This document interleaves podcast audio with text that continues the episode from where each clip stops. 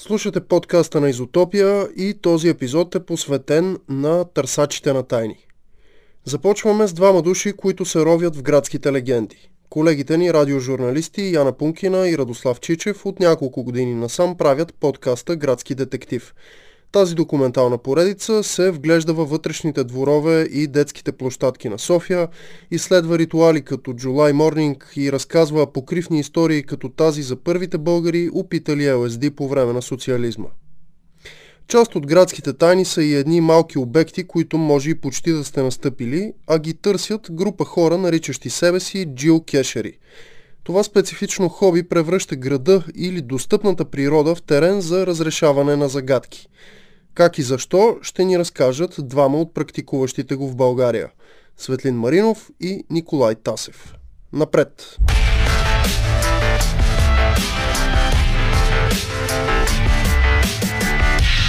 Изотопия. Автономия за слушане.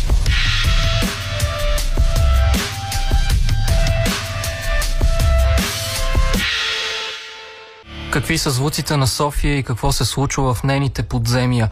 Кои са първите българи употребили ЛСД и какво ще звучи по радиото, ако в страната ни започне война? Как българската столица е щяла да стане пристанище? Отговорите на такива въпроси дава популярният документален подкаст Градски детектив. Точно преди новия му сезон в Изотопия влизат двама от авторите му Яна Пункина и Радослав Чичев. Те са вече тук. Здравейте! Здравейте! Добър вечер! Нека променим малко очакваната структура на разговори. Започнем от последните неща около вас. Чрез един скоро излязъл бонус епизод анонсирахте и новия си сезон. Открехнете, вдигнете тази завеса малко. Какви теми ще има там? Отново ли София е в фокуса София и изобщо начина по който мислим за града, начина по който функционираме, в, живеейки в града, отношенията на хората помежду им в града. София, но София като нашия собствен така, експериментален пример за град, бих казала аз. Темите ни не са все още до край уточнени момента сме в този етап, в който събираме идеи и теми. И тук е момента още в началото да кажа, че ако някой ни слуша и има въпроси, на които мечтае да намери отговор, би могъл да ни прати някой от тях, защото кой знае, може би някои от тези въпроси ще станат теми на следващи епизоди. Може и на нас да ни прати, ние ще ви ги препратим тук по вътрешна линия. Колебавам се по някакъв начин как да продължим, дали да е по същия начин или пък да променим нещо. А, защото през годините м- някак, а, както може би повечето хора, които се занимават с нещо, понякога стига до задънени улици, друг път се откриват някакви хоризонти. Задънени пък, улици обаче а, на квартал Лозанец, доколкото разбирам ще са тези улици? Ами на мен ми се иска да направя една такава разходка из Коруба Глар, което е старото име на Лозенец, а, което пак по някакъв начин ще е нещо различно до този момент, тъй като ще е по-скоро като разходка, но пък разходка пътуване във времето. Имаш идея за епизод от подкаста, който да бъде посветен на столичния квартал Лозанец. Да. И да, конкретно на журналистическия квартал. Да, да. Миналата година направих една такава литературна разходка и се вдъхнових, защото м- много писатели, архитекти, м- общественици от... А, мен ми е много интересен този период до 1944 година са живяли в а, този квартал и са го създали всъщност. А, и излязоха много истории, толкова любопитни истории, които м- които са свързани и с радиото, между другото, с създаването на радиото. Ето вчера. С създателя му. С, а, ето вчера 88 години от а, създаването, този указ на, на Борис Трети и с Сирак Скипинг, да, първият директор на, на радиото, който също е живял в Лозенец. Така че м- това е, да кажем, един епизод, който може да се създаде. Започваме да събираме тук теми вече. До към 11 часа може да има един сезон. Аз винаги имам а, такива по-отвлечени а, идеи. По някакъв начин не мога да тръгна до такава степен от конкретиката. Примерно въпросът, който а, мен ме гложди напоследък е за неволните забележителности и това как някакви определени места или предмети а, които не се намират нали, в частната среда на нечи апартамент, а, се намират в града или дори на пътя, а, без да е имало план за това, стават забележителности, места, които случайно някак си привличат хората. Например? А, получават имена, снимат ги в интернет, обсъждат ги. Ами ето едно съвсем не градско нещо, но примерно бягащото дърво. Има едно бягащо дърво, едно дърво, което се намира на магистрала Тракия, а, горе-долу на средата на пътя между София и морето, което а, като минеш с кола покрай него, изглежда като че ли бяга на някъде и хората така са му дали това име бягащото дърво. Всякакви хора го снимат, публикуват го в интернет, а, непрекъснато някакви шеги се измислят за него и мемове. И а, така, мене въпросът ми е защо и как хората намират тия места, нали, за какво им трябват. И примерно това е една тема, която в момента не мога да ти кажа как точно ще бъде развита, нали? Но се оказва, че е нещо, което ме вълнува. Има такива места, разбира се, в София, но за сега ще си ги запазя. Всъщност, това може би е някакво разковниче или нещо, което е свързано с градски детектив като цяло. Много от а, епизодите, които създаваме и които правим, стават това в самия процес на работа. Тогава се появява развръзката или пък тогава се появява сюжетната линия, след като се направят някакви проучвания, записи и разговори. И в самия процес на работа вече се създава цялата картина. И на мен това е едно от нещата, което, които много ми харесват, защото има изненада, има нещо, което не е точно структурирано, а винаги те, а, те изненадва и теб самия. Да, защото в процеса на разговор с вашите събеседници и в задълбочаването на историята излизат още по-малки микроистории и още митове, легенди и така, така нататък. Сега, ние хубаво си говорим за вашия подкаст, но за незапознатите с градски детектив, слушатели, можем да представим подкаста с отказ от два от любимите ни епизоди. Те са от последния и предпоследния към момента сезони.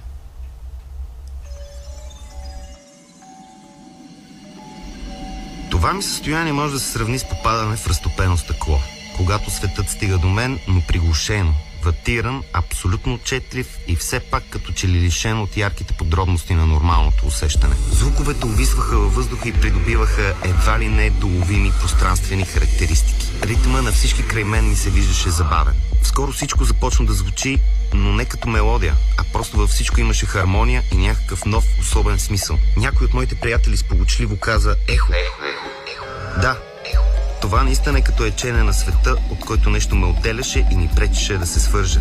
Ето сега Стефан ми се видя за миг като осветен от пода с електрожен. Мека и все пак необикновено ясна виолетова светлина. Стори ми се също, че гласът ми излиза независимо от мен и виси на около една пери от бузата ми, а думите продължават да пълзят една след друга. Въгъла лицето на Любомир внезапно придобива непозната до сега за мен вдъхновеност. Някакъв южен плам лъха от него.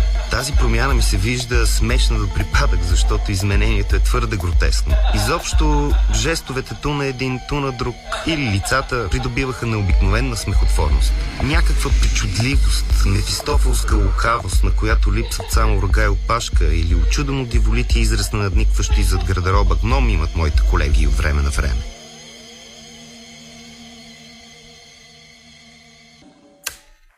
ИП на 21 години студент по философия. Един час след въвеждането на 100 микрограма LSD-25 е психомоторно спокоен. Обсъжда с готовност всякакви въпроси, очаква с нетърпение нещо особено. След още половин час е видимо развълнуван. Лицето му е зачервено, очите блестят. Пулс 100. За опитите, които професор Бояджиева е извършила с, с ЛСД в България през 60-те години, разбрах, когато тя започна да разказва с какво се е занимавала преди да, да се пенсионира.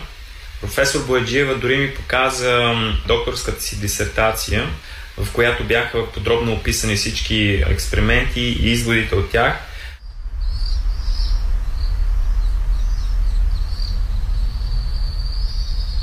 Първата ми асоциация, разбира се, с моето детство, когато съм играл в такива вътрешни дворове.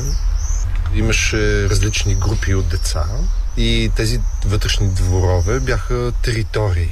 Територии за завладяване. Водеха се някакви и фикционални, и малко по-реални сражения. От време на време минаваше явно някакъв човек и извикваше нещо. И минаваше този човек през вътрешните дворови и извикваше ста и дех купувам. И свързвам дворовете с този тип доста изчезнали вече неща. Тя ги няма. Докато споменът е силен, тази асоциация все още стои.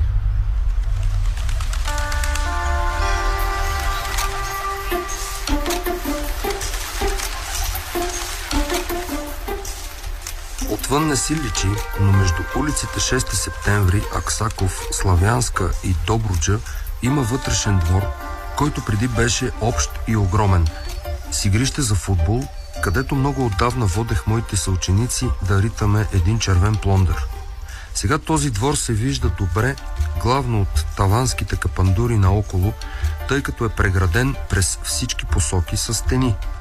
Оградите, които го разсичат, всъщност внезапно са си припомнили парцелите от преди повече от 100 години, защото от тук, през сегашния двор, някога е преминавала улица по диагонал – тя се разкрива в старите градоустройствени планове, в косото разположение на градината Мото и в чувството за собственост на кооперациите наоколо. Епизод 35. Теория и практика на вътрешния твор. Чухме отказ от два епизода на Градски детектив. В първия се разказва за българите опитали ЛСД по времето на социализма в рамките на психиатричен експеримент. Вторият е за историята, значението и усещанията в специфичните дворове, затворени между сградите в центъра на София. Сега, Яна и Радо, не звучите в стилистиката и в формата подкаст, който сме свикнали да чуваме доста мултимедийно, доста пипнато като звук с атмосфери, с авторска музика, ако щеш. Първо, човек като първо, чува да. подкаст не си представя това. А, доста на ръба се затова е много виждате. важно а, да кажем хората, които стоят за, зад направата на това нещо. Това разбира се сме и ние с Яна, но това е и Ангел Додов, който създава музиката за градски детектив. И звуковите среди, и не звуковите само среди също така. Ани Благова а, е... Третия човек, третия е човек от а, градски детектив. Тя е и по е някакъв начин човек. мотора на, на градски детектив, защото а, Яна ще разкаже първоначално Ани Благова и Яна създават а, градски детектив. Аз се включих на втората година. Всъщност първия сезон е без мен. И а, идеята е тяхна. А, и наистина, има изключително много техническа работа а, по това, което правим много, много внимателна, детайлна работа с времето, работа с навързване на, на историите и по някакъв начин това е близко до и до радиодокументалистиката, и до радиотеатъра също така. Стана дума за този епизод, който е свързан с бомбардировките над България и над София конкретно. Това всъщност е епизод, който Яна може да разкаже за него. Ами в него има доста драматизирани спомени на съвременници, така че да, в това отношение може да се каже, че е близо и до радиотеатъра, доколкото има драматизация. Всъщност това, което правим ние като формат най-точно би могло да бъде описано като аудиодокументалистика. А, подкаст за мен, думата подкаст не описва формат, а описва метод на разпространение на аудиосъдържание, като подкасти има всякакви, да. А, най-много има подкасти, които представляват двучасова говорилня, защото най-лесно се правят и получаваш най-голямо количество за най-малко часове работа. Не се вика, два часа говориш, имаш два часа материал. А, но всъщност много-много неща се наричат подкаст. Изобщо това не е жанр или формат. И повечето, впрочем, големи обществени медии по света имат свои документални формати, които публикуват и като подкасти. Има и много а, необвързани с а, нали, големи медии, продуцентски компании, които се занимават с същото и именно с аудиодокументалистика, тъй като оказва се, че макар тя да е доста по-трудоемка, е също така много популярна, доколкото предлага едно изживяване, като в същото време те държи в реалността, нали? не, не театър, театър. Яна Пункина и Радослав Чичи в студиото на Изотопия. Те са журналисти от БНР, но и автори в документалния подкаст Градски детектив. За него си говорим тази вечер в Изотопия. Кажете ми как си подбирате темите. Преди тази песен чухме отказ от два ваши епизода. Единият особено любопитен за психонавтите през соца.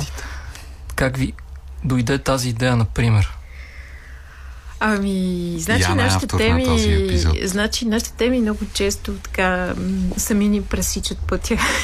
така че а, не се е случвало до сега да седнем с едни лопати и да почнем да копаем за теми. По-скоро така се случва, че темите идват при нас сами. Тази тема дойде при мене като много други неща, които са ме вълнували от случайно подметнат а, спомен от моята майка, а, че тя е чувала, че е имало такива опити. Малко след това, това беше преди много години. Се оказа, че наистина е имало такива. да, да, много преди да се захванем изобщо с градски детектив, а, малко след това подмятане случайно, което чух вкъщи, в един брой на Вайс, който тогава излизаше на български, излезе статията на Йордан Тодоров, този дето го чухме а, в епиз... откъса от епизода, човека, който говореше през Zoom. Това е един български журналист и също и а, кинорежисьор, документалист, който сега живее в Берлин, но по това време още живееше в София и се занимаваше с такива наистина а, шантави истории. Сега също се занимава с шантави истории, пише за Дятлас Обскура, което е едно прекрасно интернет издание. Всеки, който има, който говори английски, препоръчвам да го види. В него има, ама наистина много странни истории.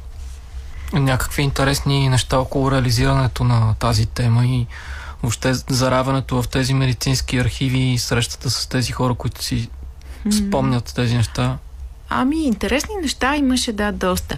А, едното беше, че всъщност беше много трудно и бавно да установим контакт с някой от тях, защото мейли се губят, междувременно почна пандемията, въобще тая комуникация течеше много по-бавно от очакваното, но в крайна сметка се случи. А, много хубаво и сладко и мило беше това, което се случи в а, библиотеката на Медицинската академия, където аз отидох да разглеждам нали, дипломната не, дисертацията на професор Бояджиева. Това е психиатърката, която е провеждала тези опити и в дисертацията си е записала много от така личните впечатления и преживявания на своите подопитни лица, както тя На ги които е нарича. давал LSD. Да, които са нейни студенти. А, тя също е пробвала нали, като част от а, същията серия от експерименти. Нейните преживявания също са в дисертацията. Имаше ли проблем да накарате да говори след толкова... Не, тя отдавна починала, така Аха. че аз нямах а, никаква възможност да я накарам да говори, но имахме нейния глас запазен на записи, Аха. които Йордан Тодоров е правил. Всеки от епизодите ни, всеки от хората, с които говорим в тях, а, всъщност носят страшно много. А, ние не, няма как да измислим или да открием всичко, което влиза в един епизод самички. И всъщност всички тези хора трябва да им благодарим за това, че са станали наши герои и наши информатори.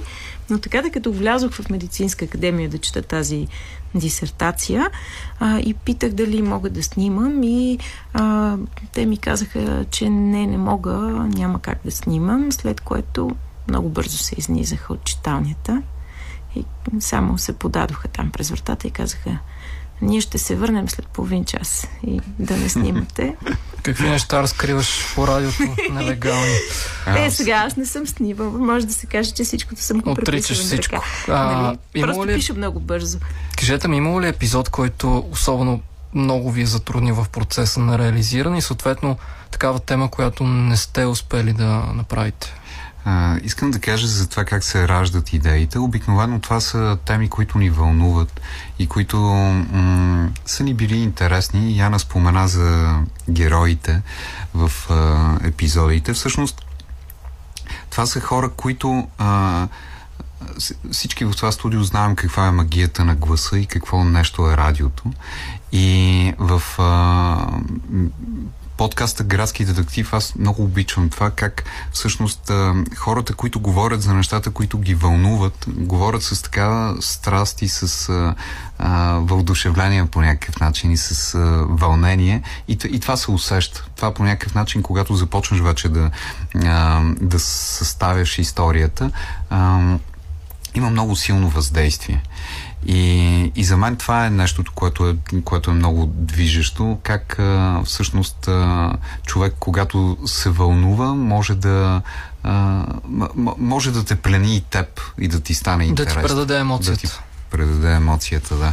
А, инак а, за трудностите поне за мен във всеки един епизод има трудност. Има нещо, което в някакъв момент спира, а, после се чудиш дали да, да, да е така или пък а, м- има някакви противоречия. Аз а, епизода, направихме един епизод за зоологическата градина, в който има и историческа част, има и а, а, един момент, а, който е свързан с живота на една маймуна.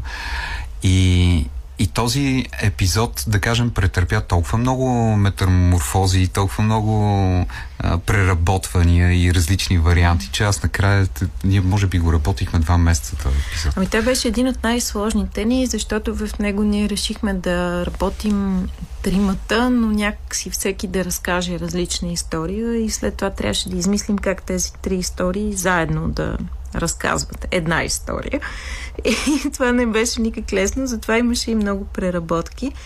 Но да, примерно за мен е това, което наистина е трудно всеки път, е този момент, в който вече имам всички записи, които ми трябват и сядам да пиша сценарии и се почват едни нови, нови, нови, нови варианти на сценария, които много често някакси а, как да кажа, ми то става, ама не, не е това, особено силно. Не, аз не мога и да го усетя дали става или не е толкова.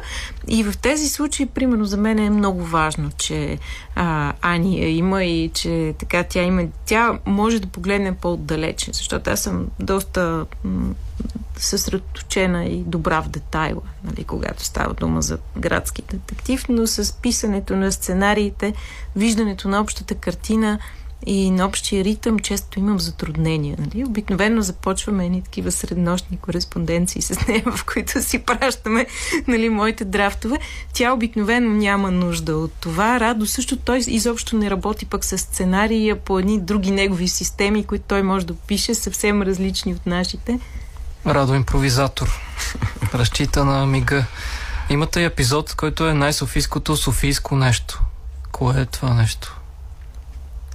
Да кажем ли? По-добре да, слушателите. По-добре да го чуят. Е, кое е най-софийското добре, малко така. нещо. Вътрешните дворове.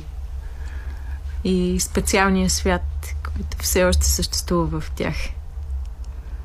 Да, вътрешните дво, а, дворове, той имаше също имаше няколко различни варианти и накрая стана много интересен епизод. А, преди малко чухме част от, от него. Това беше гласа на Васил Видински. И това също беше много интересно, защото Васил Видински е философ, той е поет. известен като ВБВ, но в случая м- а, Ани се сети, че преди години в списание Пирон, това е едно университетско списание, той, а, той е написал статия за вътрешните дворове и каза, бе, хайде да се чуем с него и да видим какво може да излезе. И, и така. И след това хванахме Росен Григоров, нашия тон режисьор от а, програма Ботев а, и известен музикант. Освен това да ни изчете част от този текст, защото Васил Видински говореше а, от сегашната си гледна точка, а всъщност а, тогавашната му беше представена от Росен. Това също го чухте преди малко, драги слушатели. А, носът към епизода звучи така. Влизат философ, поет и архитект в един вътрешен двор. Много точи. Основно върху софийски теми работите.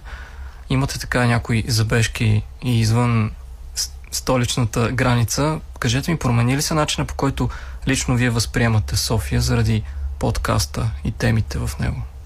За мен да.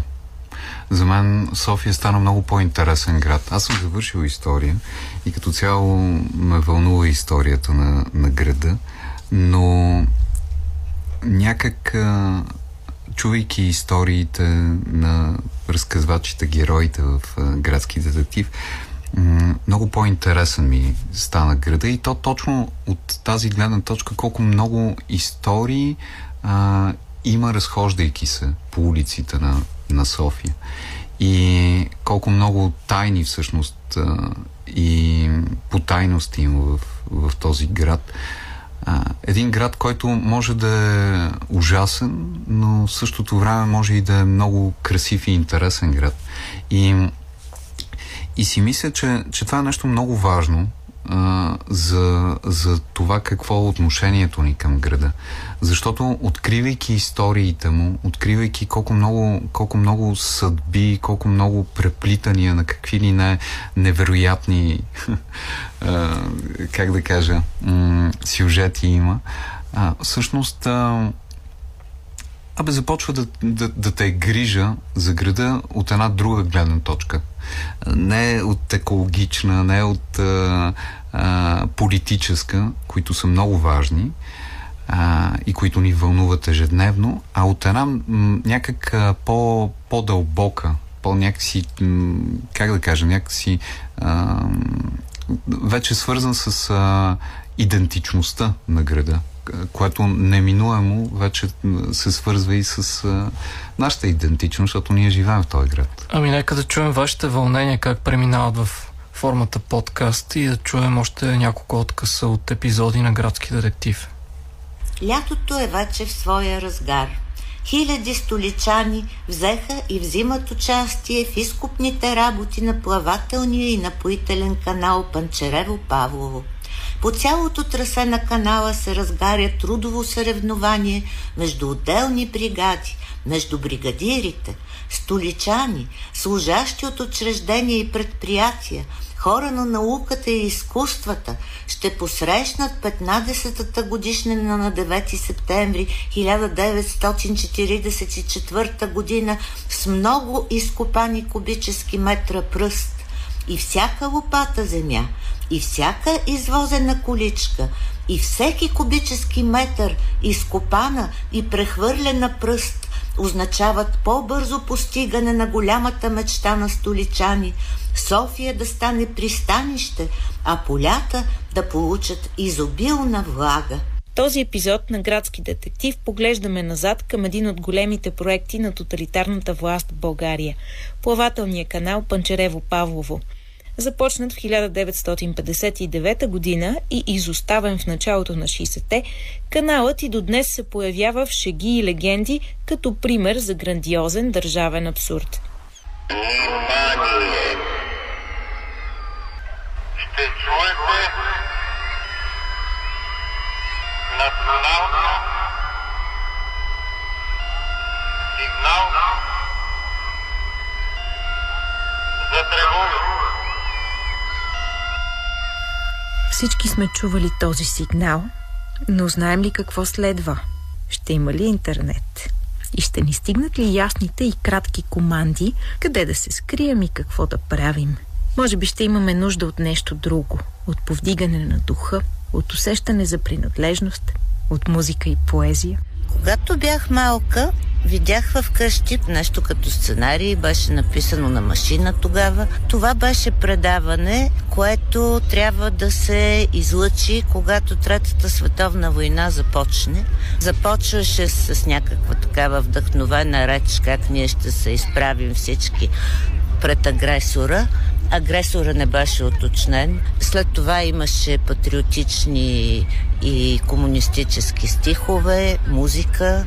Поразпитах колегите си за така наречените военновременни предавания. Знам, отговаряха всички. И после казваха името на един малък български град, който ни е забранено да споменаваме в този епизод. Именно защото там ще ви отведем.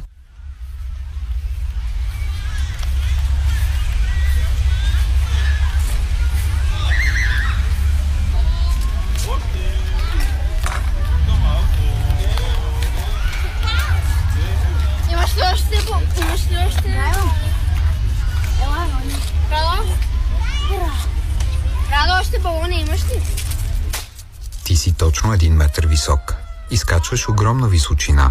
Ръцете ти се захващат за железните пръчки, краката ти се изтласкват. С всяка следваща стъпка идва усещането за сила, за издигане, но и за световъртеж. Спускането от парзалката е шеметно и вълнуващо. В пясъка строиш светове. Вечер, докато заспиваш леглото си, тялото ти преповтаря на ум движенията на люлката. После порастваш. Чувстваш се тромав, твърде едър, прогонен от изведнъж смалилите се катерушки и от мрачните погледи на родителите. Връщаш се нощем, люлееш се тайно с приятелите си. После преставаш да забелязваш площадките.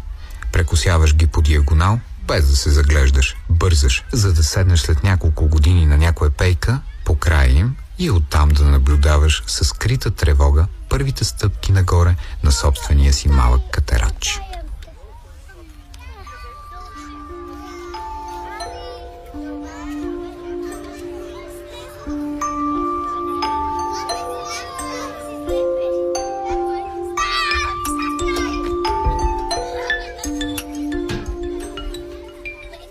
Това е 21-и епизод на Градски детектив. Ние сме Радо Чичев, Ана Благова и Яна Пункина, а както често се случва, една тема води до следваща. Чухте откъси от епизоди на Градски детектив, по-точно от тези посветени на проекта за така наречено Софийско море, за военновременната програма на Българското радио и за градските площадки в града. Сега, Радо и Яна, в началото казахте какво предстои в новия сезон. Не е много така добре, но загаднахте някои неща, опитахте се. Добре беше. Който изпуснал, ще може да чуе в подкаста на Изотопия, но понеже ние тук сме класици, няма как да не завършим с бъдещите творчески планове. Кажете, имате ли планове за развитие на градски детектив като платформа в по-общ план, например, или бихте си го оставили така, както си е в момента? Ами, да кажем, че имаме план за още един интересен проект, който, а, в който градски детектив са партньори на а, по-голяма от нас културна институция. Няма да влизам в подробности, само ще кажа, че ще е нещо много приятно за слушане и че няма да е само за слушане. Градски детективи излизат от нелегалност и вече ще се и гледат, не само слушат. Не, няма да ни гледат. Мен, мен много ми харесва този формат и това, което до този момент сме сътворили. И той, е, той дава много възможности. А, както стана ясно, темите са... Теми има. И всъщност а, това е другото нещо, което много ми харесва, въображението в, в, в направата. Така че по някакъв начин, може би, формата а, ще се запази, защото на мен тази документалистика много ми допада, поне така ми, така ми се иска. А пък а, със сигурност ще има промени. Няма как. Самите ние се променяме, интересите ни по някакъв начин се развиват. И в тази връзка искам да спомена а, за това, че голяма част, някаква част, не голяма част, но някаква част от а, гласовете в градски детектив всъщност са и част от а, Златния фонд на Българското национално радио, което, което е голямо богатство. И много ми харесва, че тези записи влизат в едни други истории, в а, контексти, които са различни от а, времето, в което са записвани. Все още продължават да живеят. Благодаря ви за това участие в Изотопия. Яна Пункина и Радослав Чичев от подкаста Градски детектив. И ние благодарим. И ние благодарим. И поздрави найни в Брюксел.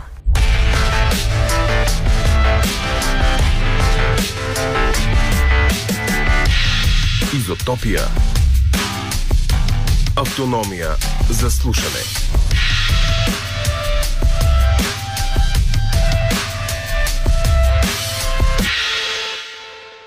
От историите на града към неговите скрити предмети, двама търсачи на земни тайници, Николай Тасев и Светлин Маринов, са вече в студиото на Изотопия. Те ще ни въведат до света на geocaching, игра, в която участниците търсят с GPS или друга навигационна техника, скрити на различни места контейнери, съдържащи различни предмети. Подобни предмети скриват има скрити в над 100 държави по света, а от години България също е на тази въпросната geocaching карта. Здравейте, момчета. Здравейте. Здравейте. Каква е тази игра сега? Как се играе в този geocaching? Какво представлява? Ами, общо взето може да се играе доста лесно. Бих казал, най-стандартният начин е да си свали човек приложение на телефона. В смисъл, за всеки вид телефон общо взето може да се намери това нещо от съответния стор. А, правиш си акаунт а, и съответно имаш карта, на където можеш да разгледаш а, изобразени различни такива локации, където има скрити така наречени съкровища и човек може да предприеме търсене за всяко едно от, от тези неща. Тук има доста детайли, са, около които ще разгледаме. Светло допълни детайлите около правилата за geocaching. Всеки а... може да играе, просто си инсталираш приложението, пускаш си GPS-а, виждаш в района около теб дали има скрити предмети и започваш да търсиш. А, точно така. А, най-лесно е, когато се свали а, приложението, а, след като имаш интернет наоколо, можеш да използваш абсолютно онлайн всички ресурси. Всичко ти се появява на, на картата, ти се визуализира на картата и като избереш съответен кеш, след това можеш да видиш пълната информация за него и съответно цялото описание, собствени координати, имаш компас, който те навигира да се доближиш максимално до координатите, които а, се нари... са наречени Ground Zero или точка нула а, и в момента, в който вече си на самите координати, търсенето вече става чисто визуално, защото, както знаем, GPS приемниците на нашите смартфони и мобилни устройства дават някакво отклонение поне от 15 метра и дори и повече. Благодаря ти, Ники за този разговор, за този отговор. Не си светло, светло е от другата страна. А всъщност каква е какво е удоволствието и каква е целта на, на тази игра? Да, самото търсене ли а, е тръпката, самите предмети, които са в тези контейнери? Аз... А... Ники, допълни. Добре, давай. Едва ли има някой човек през живота си да не е искал да намери някакво скрито съкровище. А, аз съм сигурен, че в а, а, много от хората това оставя до края на живота им. А, така че а, тази игра е съчетана съчетава в себе си един а, приключенски дух, а, в същото време трябва да притежаваш съобразителност, а, наблюдателност и съответно с течение на времето ти започваш все по-лесно и по-лесно да намираш геокешовете, защото придобиваш опит при търсенето. А, играта е подходяща както за, за малки деца, така и за м- хора в доста напреднала възраст, да не говорим, че е изключително полезна и подходяща за, за семейства. Аз така бих казал, разговорен нали, отново на въпросите, че играта съчетава различни елементи от а, човешката психология, от нещата, които ни движат по принцип в живота, първо, може би, когато чуеш за едно такова нещо и си е да, бе, нали, как така, нали, ще отида да видя нали, някъде, където съм минавал толкова много пъти и там няма нищо специално, а всъщност сега разбирам, че може би има нещо, което да намеря. Някакво нещо, което е част от някаква игра, която е световна, Тоест, а, точно вълнението от търсенето на нещо ново, в последствие, както Ники каза, когато човек стане по-добър и посвикне с играта, може да има нещо евентуално като създателен елемент, който не е заложен като условие в играта, но въпреки всичко, да кажем, когато се скрие чисто нов джилкеш, има нещо като състезание или интерес, който ще го намери пръв. Даже всъщност има и такъв термин, първия, който го намери, понякога може да се сложи и награда, т.е. някаква играчка или някаква глупост общо взето. Не е смисъл собственика преценява какво да сложи. Която да остане за първия намерил. да, като инициатива е така просто да се зарадва човек, че е първият, който го е открил и може да има такова, такова нещо, нали, което да стимулира хората да опитат да го намерят. Добре, какви неща обикновено има в скрити в тези контейнери? Ами, Те къп... първо са разпределени по големина. Нали? Да. В приложението е обяснено съответния geocache, който съм си избрал да търся, каква големина е като размер. Ами, примерно, Но, възможно. Дайте най- примери за някакви неща, Възможно най-малкият, който примерно сме виждали, е колкото капачка на автомобилна гума. Mm-hmm. Това е възможно най-малкият геокеш, който, който сме виждали изобщо, като най-големия, който е познат в България, това е а, заровен а, бидон в а, земята но по света съм не чували и за, да кажем, стая, примерно от някакво помещение или къща, която човек е решил, че ще я отдаде за това нещо и тя представлява мястото, което намираш и вътре съответно разглеждаш някакви неща, имаш някакво преживяване. Това вече зависи от собственика как ще създаде съответното преживяване, скривайки джилкеша. От нашия опит, а, ние сме стигнали до извода, че най-надежни и най-издръжливи в времето и атмосферните условия, това са а, тези заготовки за а, бутилките за минерална вода, където, а, където се произвеждат за бутилиращите компании преди да бъдат раздути. Реално с топъл въздух, те са много здрави да. и Те са много нещо. здрави и удароустойчиви и, и на атмосферните условия. Издържат на всякакви атмосферни условия и могат да бъдат слагани и под вода. Без никакъв проблем, без да се наводняват, навлажняват и така нататък. Другия вариант е тези кутиите за храна, които добре изолират пластмасовите. Доста са били използвани и, и, и са използвани и към момента. Различни, най-различни контейнери. Реално няма условия какъв контейнер ще избереш, но е добре да го опишеш правилно, според размера на и съответно малък, среден, голям, неизвестен размер също е възможно, ако е, например, стая, да кажем, не попада в нито един стандартен размер. И колкото е по-голям контейнера, той позволява да бъдат сложени вътре доста повече а, скъпоценности. Те реално не са скъпоценности, но нали знаете, а, буклук за едни, скъпоценност за други някои, някакви дрънкулки, които нас не са ни, на нас не са ни нужни, но примерно ние ги слагаме в контейнерите и след това някой намира контейнер и казва, у, какви хубави неща, може ли да си взема нещо? Но, да не... си вземеш, но трябва да оставиш. Да, но неписаното правило от, още от създаването на играта, от първия ден на играта, това е, че вземеш ли нещо, трябва да оставиш нещо друго. Това е неписано правило. Има, разбира се, и правило по отношение на това какво не трябва да оставяме. И това са всякакви опасни предмети, оръжия и така, и така нататък. Смисъл. Храни. Да, въпреки, нещо, което би се развалило и би предизвикало животни да Въпреки, че в първия кеш е имало котия с боб. Първия кеш какво въобще? В първия кеш въобще по света, когато а, всъщност ние това не го казахме, но а, играта възниква още на следващия ден, след като а, разрешават използването на глобалната система за позициониране, известна нам като GPS, когато я пускат за използване от цивилните граждани, защото допреди това тя е била използвана само за военни цели. И 2000-та година я пускат за, за използване от цивилните и на следващия ден е скрит първия, първия гео, geocache. Който е Боб. Да, не, той е един по-голям контейнер, в който има най-различни неща, нали, дискове с софтуер, видеа, прашка, котията с Пиле с ориз нямаше ли? Добре. Да, просто човек се направил експеримент, то тогава в този момент не е било известно като geocaching, не е имало име, не е имало сайт и така нататък, но просто даден човек решава да експериментира какво ще стане, ако отиде в планината. В Съединените щати. Да, да, да, точно така. И след като го публикува, а, поства, поства на, в, един, в една група а, за GPS маняци, поства координатите и след три дена започва да, м- започват да се вписват, че са го намерили. Тези същите хора, които са го намерили, решават да скрият собствени кути и така играта започва да се разраства експоненциално. Николай Тасев и Светлин Марино в студиото на Изотопия. Говорим си за играта Geocaching. Която те разясниха, казвам ви и аз, чрез GPS координати на телефон или на друго устройство търсим скрити предмети в градска, извънградска, във всякаква среда, включително и в България. Вече от години има такива контейнери с скрити неща. Вътре, момчета, вие как се запалихте по geocaching? Как разбрахте още за това чудо? Посочвайте, добре, аз бях посочен. Посочване по радиото е, е страхотно. Светлина. Давай свет. Ние тук си знаем.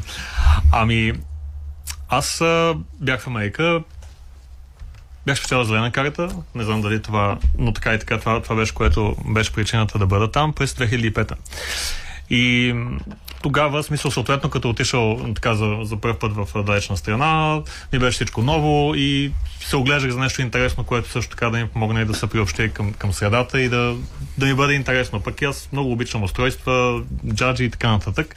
По естествен начин се стигна до това, че си купих GPS. Тогава по това време GPS-а ми беше съответно един доста по нисък модел от това, което днес човек може да има дори на телефона си като възможности и дори нямаше карта. Тогава живеех в Лас Вегас. И ходих в локалната библиотека там, защото нямах компютър тогава, даже в мен това ми се струва странно, но беше така. А, имах някакъв телефон, но абе, нещата въобще не бяха като днес. Така че си спомням, че ходих в тази библиотека и там влизах на сайта, нали, който е на играта. Разглеждах какви... Смисъл, това беше преди да намеря първия си всъщност geocache. Разгледах а, наоколо къде има отбелязани такива контейнери. Харесах си няколко от тия места. Свалих си ги в GPS устройството с кабел и с него без да има карта, но все пак показвайки ми с стрелка на колко метра е нещото и ориентирайки се в самата градска среда, се насочих нали, да намеря първата си това се, случва, място, реално. това се случва в Лас Вегас. Да, през лятото на 2005-та. Какви бяха предметите, които намери? Първото, което го помня, смисъл, в първия кеш, който намерих, Джил Кеш, ние накратко му казваме кеш, нали, в като си говорим разговорно. Но няма предвид пари. А, изобщо, изобщо не, а идва от а, каше, от скривам, нали? А, така че първото се казваше Las Vegas Lego Mini Figures, което представляваше пластмасова котия с човечета от Лего, която някакъв човек, който се кефи на, на Лего явно, беше скрил в един парк. Имаше такива в земята сегменти, които бяха част от напоителната инсталация в парка и това нещо беше направено да прилича на едно от тези неща. Аз бях минал от там предишни дни и именно както по-рано казах, аз самия бях заинтегрован от факта, че всъщност тук има нещо повече от това, което съм виждал. И бях много изненадан, нали, особено когато за първ път търсиш такова нещо. Взели си фигурка? Взех си. Пазиш ли си я сега? А... Каква беше тя? Не, между другото. В смисъл, е. това е твърде отдавна, обаче помня историята, която е нещо много красиво, което със сигурност съхранявам със себе си. Дори не помня какво съм си взел, обаче в принцип съм фен на Лего. И, и точно за това може би си избрах и точно това нещо да го намеря. Съответно съм оставил нещо друго, защото нямах лего със себе си, но както и да е, нямаше условия да се ставят такива неща конкретно. Добре. Между другото е само леко ще вмъкна, че това е интересно, но може би ще си говорим по-късно за това, как чрез geocaching различни хора от различни сфери на живота могат да изразят себе си, както например този човек явно се е кефил на фигурки от Лего фигурки, и, да. и е направил кутийки с Ники ти? Ами аз а, се запалих по geocaching на един много по-късен етап. А, през 2011 година бях а, една командировка в а, Измир и съответно там с колегите а, си разговаряхме по време на паузите а, между презентациите и един колега от а, Чехия ми сподели за играта, каза, об, започна да ми обяснява колко е интересна играта и на мен ми прозвуча наистина доста м- интригуващо, интересно. И му казах, нали, че вечерта, като се прибера в хотела, ще погледна за какво става въпрос. А, прибрах се в хотела, а, зачетох се в, а, в сайта на, на geocaching.com а, и просто не, не можех да повярвам, че това наистина е моята игра. А, до този момент аз не ставах от компютъра, не излизах никъде, не ходех дори в парка, абсолютно а, чист компютърджия. Обаждам, обадих се на, на жена ми в България и казах, а, имам нова игра. Тя ми каза, писна ми от твоите компютърни игри. А, обаче аз си казах, не, това е игра от, да, от а, истинския живия живот, живот, от живия живот, както се казва. И, и, тя, и тя каза, не може да бъде. И съответно дойдох си в България, започнахме да обикаляме нон-стоп навсякъде за геокешове, като примерно бях намерил, дори бях намерил само 4-5 и започнах да скривам мой. Толкова ми беше интересно, че се започнах да скрия мои, да се опитам да ги, да ги измислям да са интересни, а, да има загадки в тях и, и така нататък. Сега в Турция си се запалил и ти в чужбина, и двамата в чужбина сте се запалили по тази игра, но не ти е бил първия джиокеш, който си намерил в а, Турция. Не. Когато първия... си се върна в България, тогава си намерил. Да, първия Помниш ли го? Какъв Да, беше? помня, а, помня първия геокеш, а, джиокеш. А, той се казваше даже Геоме, Геомилев а, пъзел кеш. А, и той беше точно там на, на лабиринта, на, на средата на парка на, в Геомилев. Какво mm-hmm. представляваше? Ами той беше една съвсем малка котийка, но все пак ми беше първия, първия кеш. Имаше само вътре а, локбук. Локбук всъщност това е листчето, на което, което да е задължително, а, задължителен, задължителен атрибут от а, всеки един кеш. Независимо как, колко голям е кеша трябва да има задължително локбук, на който да може всеки, който нали, го намери, да се запише, че го е намерил. Нещо като тефтерче, но според размера на кеша може и да е просто Като малко дневник. листче. То е, да, то Може. се води дневник на, на кеша, като съответно в последствие го а, се записваш и на самия вебсайт, защото всеки гео, geocache има собствена веб страница на, на, на целия сайт. Ти остави ли нещо там? То нямаше какво да се остави, то нямаше вътре нищо. Само се записа. Да, просто се записах.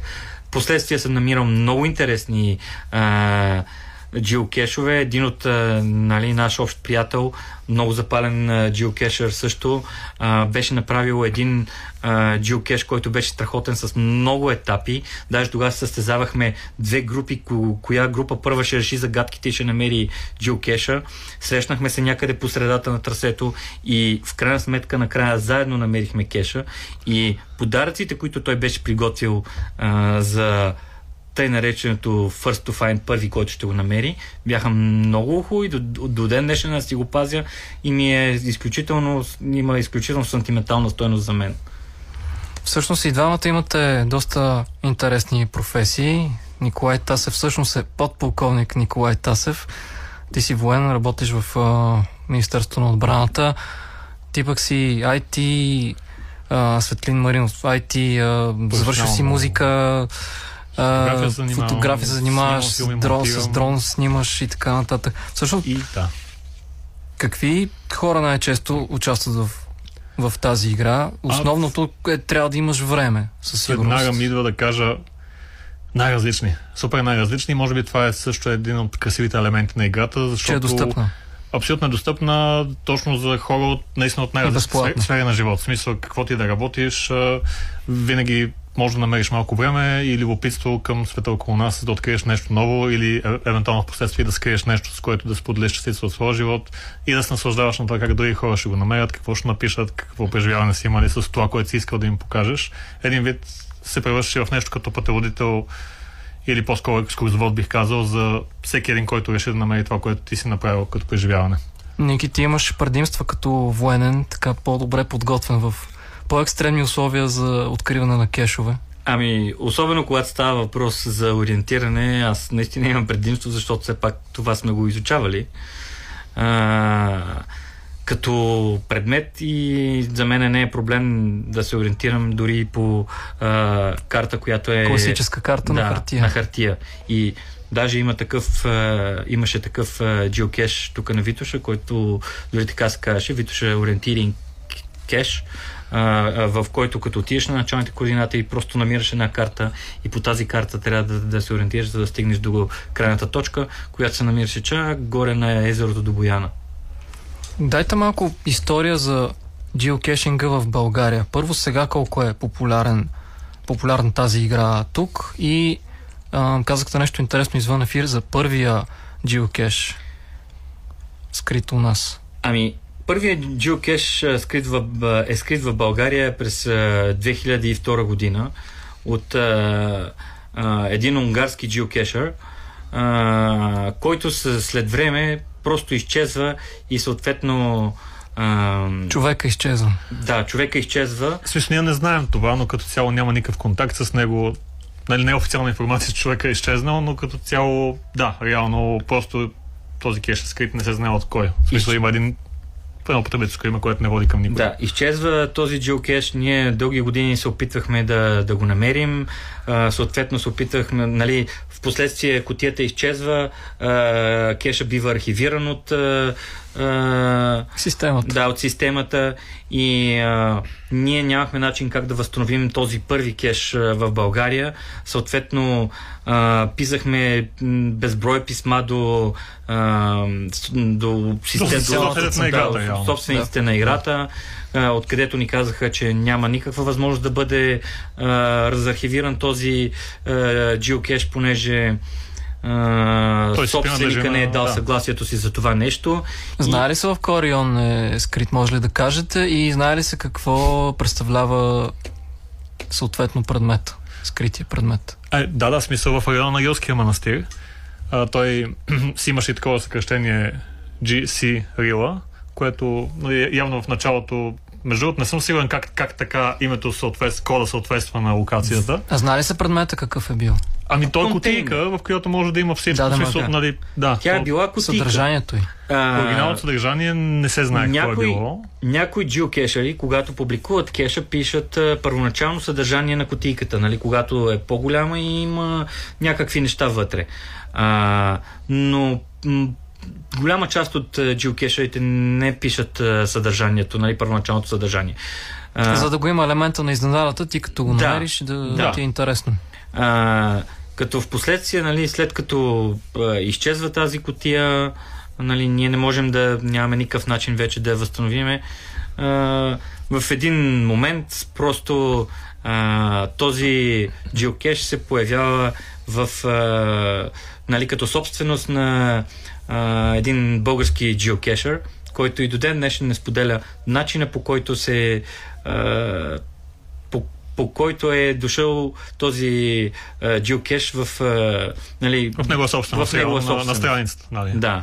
А, като, като този... А, исках да кажа, че първоначално geocache-овете, когато са а, нали, в началото на, на играта, е можело ти да си избираш какво да бъде, какъв да бъде кода на, на geocache-овете. Да. И той затова, okay. примерно, има а, кода нали, а, а, GC, което е нали, geocaching, и отзад трила. А, докато в последствие те почват да се генерират автоматично. Но тогава все още е можело да бъдат е, ръчно правени. Мистериозна е съдбата на първия geocacher и geocaching, първия предмет скрит в България. Какви видове geocaching има, защото има, казахте, че има такива под водата, на високо в планината, на много различни разнопосочни места. Ами, класификацията специално на, на geocache е малко по-различна. А, има официално а, 20 вида различни видове а, geocache като а, основният вид geocache, това е традиционният geocache. Той представлява контейнер, който е скрит на дадени координати, получаваш координатите от системата, отиваш и го търсиш на място. А, като той вече може да бъде а, скрит съответно както казах, под водата, високо в планината, може да бъде необходимо а, катерене, възможно... Гмуркане. Гмуркане, разбира Ако се. мога да вмъкна за традиционния кеш, което до някъде прави препратка към първия въпрос, как го търсим, но нали, понеже сега представя си визуално така иконката на традиционния а, geocache, а всъщност как го търсим, т.е. какво става като го отворим, а, освен координатите, които, както Ники каза, няма как да са абсолютно точни и при самото скелане, е възможно да има някаква грешка и вече човек, който го търси, може да получава грешка в момента, в който го търси, така че го намираме по допълнителни неща, които може да съответно има описание, което се обяснява повече информация за мястото, може да има снимки, Възможно е някои снимки да бъдат снимки подсказки, което е уведомено предварително, т.е. човек търсещ може да прецени иска ли да ги види и на кой етап. Също е стандартно да има подсказка, нали, хин- хинт, нали, така на английски е написано, в смисъл това е Може да е снимка също така. може да е Да снимка, качено. а отделно от това, нали, като традиционен сегмент на подсказка, може да има и текстов, текстов елемент, който е закодиран, т.е. шифрован и буквите са разменени една с друга и първоначално, когато отваряш страницата, виждаш нещо объркано и ако прецениш, че искаш да работиш с тази подсказка, може да натиснеш бутон и тя да се визуализира. Друг важен елемент е, е нали, лога, където всъщност хората пишат дали са го намерили, някой може да подскаже без да иска как го е намерил или чрез снимката му Отзивите да ти подскаже че примерно, да, хората са го намерили и се радват, примерно са се направили селфи, ако мога да използвам тази чуждица. Вече я използва. И по снимката може съответно човек да си направи някаква информация къде може би всъщност трябва да търси и така. Ники, накратко, другите видове кешове какви са? Ами, другите интересни а, кешове, това са кешовете загадки или кешове пъзели ги наричат а, с другото, име, другото им име. Трябва да се поизпотиш малко, за да го намериш. Не може така просто GPS координати отиваш и взимаш. Не, не. Те точно затова името им е и загадки или пъзели. Трудност. Да, има а, имаш едни начални координати, а, които може да не означават абсолютно нищо. А, трябва да решиш загадка, като загадките може да са от всякакво естество. А, няма никакви ограничения, може да са от, да, от математика, през изобразително изкуство, литература. А, от всякакво естество може да има загадки и пъзли, които трябва, които трябва да решиш. Понякога дори един човек не е достатъчен да, да реши може да се работи в пъзелите. Разбира се, и загадките. Няма такива ограничения. Няма, няма не, напротив, даже играта по-скоро насърчава като цяло общността. Много, в много случаи сме събирали цели групи, за да решим загадките, за да може да намерим един определен а, а, geocache и, и съответно, а, ако не можем да се справим, използваме подсказки, а, всякакви, дори е възможно да се свържиш с собственика на, на кеша, да поискаш допълнител, допълнителни указания и, и подсказки и така, и така нататък. Връщам ви към началото на въпроса ми. Всъщност, колко такива предмети има скрити в България? Има ли информация? Ами, в България в момента са над 2500. Като разцвета на геокешинга може да кажем, че на геокешинга може да кажем, че беше през 2018 година, когато за годината са скрити над 450 геокеша. Аз искам да направя просто малка корекция, нали, скрити кутийки, нали, всъщност, тъй като основата на, на геокеша е, е самото самата котийка, а не толкова конкретен предмет, който е скрит и нали, може би има смисъл да го направим това като пояснение. Съответно и, и целта на търсенето не е, би могла да бъде любопитство какво ще намериш вътре или ако е нов, ке, нов кеш, съответно първото нещо, което може да е като подарък, но много често по-скоро е самото удоволствие, че ти ще си го запишеш в акаунта, че реално си го намерил това нещо, ще се снимаш на това място, самата игра, само, самото удоволствие да го намериш без значение дори дали има нещо вътре. А, иначе, не знам дали не продължим с видовете геокеш, да. геокешове. Или, да примерно, най-голямо удоволствие, когато решиш загадката. Самото намиране, вече ти знаеш координатите и отиваш просто и го намираш. Но, но загад... решаването на загадката, това е, това е и тръпката, кое, която изпитваш, удоволствието, което изпитваш от самото решаване на загадката и ще си стигнал до, до крайното решение. А, може да продължим с, с видовете. Вие сте толкова разпалени по тази игра, че аз няма нужда да ви задавам въпроси. Направо тук може да си... Ако искаш да ти разкажем набързо Кажете ми за, за няколко вида кешове, но по-набързичко, защото сигурно... Добре, по-набързичко. Айде, с по няколко думи, аз ще кажа за мултикеша. Добре. А, това, това, това са няколко кутийки на едно място. Да, ами, това е поредица от различни места, които трябва да посетиш. На тия различни координати, поредица от координати, може да има няколко кутийки, в които намираш а, нещо като малка загадка и тя ти разкрива следващата точка. Може и да няма кутийки на всяко едно място, а може просто да намираш определени неща, да кажем статуи в Борисовата градина, гледаш годината, статуята, кога, примерно човек кога е роден и така нататък, изчисляваш по някаква формула, намираш следващата точка и така чрез някаква игра с самата заобикаляща среда, минавайки през точка след точка, откриваш финалното място, където вече имаш контейнер с съответно тефтерче, нещо записане и евентуално някакви предмети, които да намериш. Други интересни геокешове, това са природните кешове. Те, са, те представляват специална геоложка локация, на която търсещия трябва да която търсещия трябва да посети. А, там трябва да научи някакви интересни факти а, за планетата Земя и съответно, за да може да се запише, че го е намерил, трябва да отговори на собственика на няколко въпроси, свързани с, с, с тази природна а, геоложка локация. То няма котия в този вариант. Те, те са, да, при тези, този вид кешове няма а, котия и а, единствено с отговорите на въпросите, които пита а, създателя, собственика, а, имаш право да го запишеш или не. Добре, може ли поне да кажем за, за евент кеша, или т.е. geocache събитие. Това също се води като вид geocache, но е доста важен и затова така може би си позволявам да обърна кратка страница. Да Това е социален елемент в играта. Това представлява, да кажем, аз решавам, че ще събера хора от обществото от geocaching, публикувам координати място в някакво в парк, нали, през лятото или някакво заведение. И там съответно това нещо има дата, има час, има локация и всеки, който го види, може да отиде на това място и съответно се събират даден брой хора, може седно да общуват, да обменят примерно предмети, смисъл, той има и пътуващи предмети, ама там вече стават дълго но това е важен вид а, събитие, което се организира в рамките на самата игра. То може да има различен размер, може да бъде мега или гига събитие, което значи вече според броя на хората, колко беше, над 500 А в България... Има много големи събития в чужбина, да. в принцип. В България кой от всичките жанрове, видове е най-разпространен? Навсякъде, Нормалният, да. навсякъде традиционният е най-разпространен. Защото все пак за... Най-лесен за изпълнение. Най-лесен за изпълнение. За поддръжка. А, най-лесен за поддръжка, най-лесен за... А, ма, за измисляне, да. за поставяне и изобщо за Сега, преди да дойдете тук в студиото при мен, изкушихте ли се да минете с GPS-а да потърсите нещо около радиото?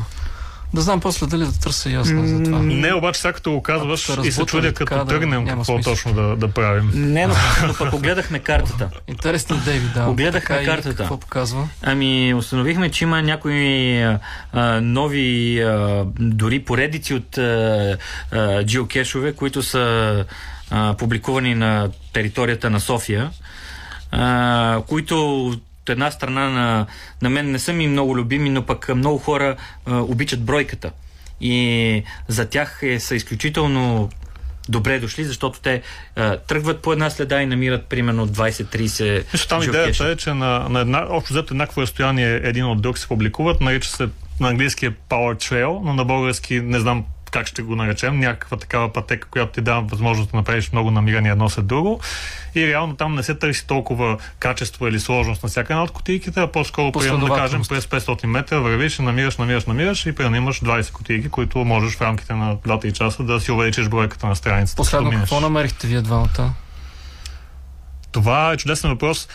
Аз бях в Малта миналата година, ноември всъщност, и, и се изкуших там да намеря един а, земен такъв, той е Earth Cache, нали, на английски, съответно може да го преведем както искаме, но такъв тип geocache, който няма контейнер всъщност, но беше на едни скали на едно интересно място и съответно, както Ники разказа, трябваше да запиша височината на скалите, да разгледам структурата там на едни неща, да си направя снимка на локацията и това ми позволи реално да го запиша като намерен. А ти? Ники ти? Ами, аз последния кеш, който намерих, нали, не го намерих сам, разбира се, защото все пак се опитвам да запаля и моите наследници. Ти така семейно го караш. Да, и последния беше а, долу на църквата под а, Шипка. А, руската църква, не мога да се сетя как и беше името точно. Аз се казвам Руската църква. Да, Руската църква да намери Шипка. там? Ами там беше просто стандартна, стандартен кеш, а, традиционен кеш с малка кутийка.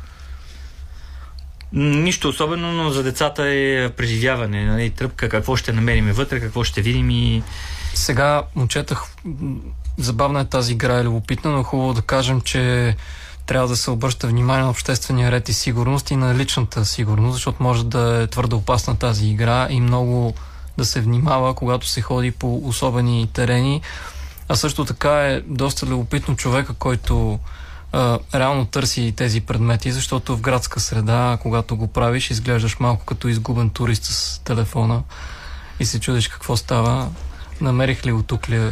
Кажете някакви съвети за, за сигурността, за това да не ни помислят за терористи или за някакви хора, които готвят да извършат престъпления, защото сега за България не знам, но примерно за Съединените щати има евакуирани училища или примерно търговски центрове, когато се намират такива а, кешове. Какво става, когато не е участник в играта намери ами, такава котика, ами, каквато не му е работа да намира? А то по принцип на кутийката е също е част от задължителното съдържание. Би трябвало да пише? бъде Това не е бомба. едно специфично не, такава информация, която е дадена как трябва да бъде и в нея пише, че нали, вие току-що го намерихте. Не това взривява представлява geocache. джиокеш. Да, той е част от тази тази игра. Не го махайте. Дайте някакви съвети Ами- сега за младите. Ами, значи, а, това е неизбежно, да ви, особено в градска среда, да ви помислят за някакъв а, терорист, ако не сте достатъчно внимателни, да ви помислят за някакъв терорист или някой, който се опитва да направи нещо, което е незаконно. А, дори на хората, които са различни от джиокешерите, а, те си имат собствено название, наречени мъгали. Което идва от а, терминологията на Хари Потър. от Хари и хората, Потър, които да. не са запознати с магията, Да. все едно. А, така. А, и в България има един такъв куриозен случай в Русе, където а, едни джиокешери търсят а, е, един джиокеш на едно място там до морската администрация, до една котва и ги виждат от прозореца и се обаждат на 112. И изпращат екип, даже ако не се лъжа от Варна или от някъде, екип за... Са- сапьори, за да, екип обезвреждане сапьори, на- за обезвреждане на, на бомби. Да. Да, И го даваха по да се- телевизията. доста трябва да се внимава. Благодаря ви много за това участие в Изотопия. Николай Тасев и Светлин Маринов. Поговорихме си за играта Geocaching. Слушахте подкаста на Изотопия. Наживо по радиото сме в последните два часа на всеки четвъртък.